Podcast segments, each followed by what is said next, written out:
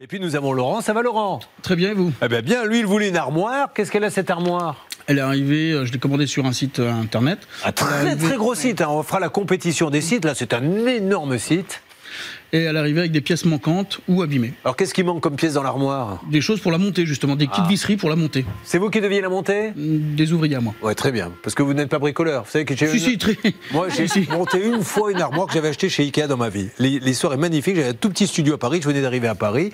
J'étais à Issy-les-Moulineaux. Et euh, j'avais, euh, je crois, 20 mètres carrés. Et je suis tout fier. Je vais acheter mon armoire. Je la monte moi-même. Et j'avais le lit donc face à l'armoire, la cuisine, tout était dans la même pièce. Et là, je me mets comme ça.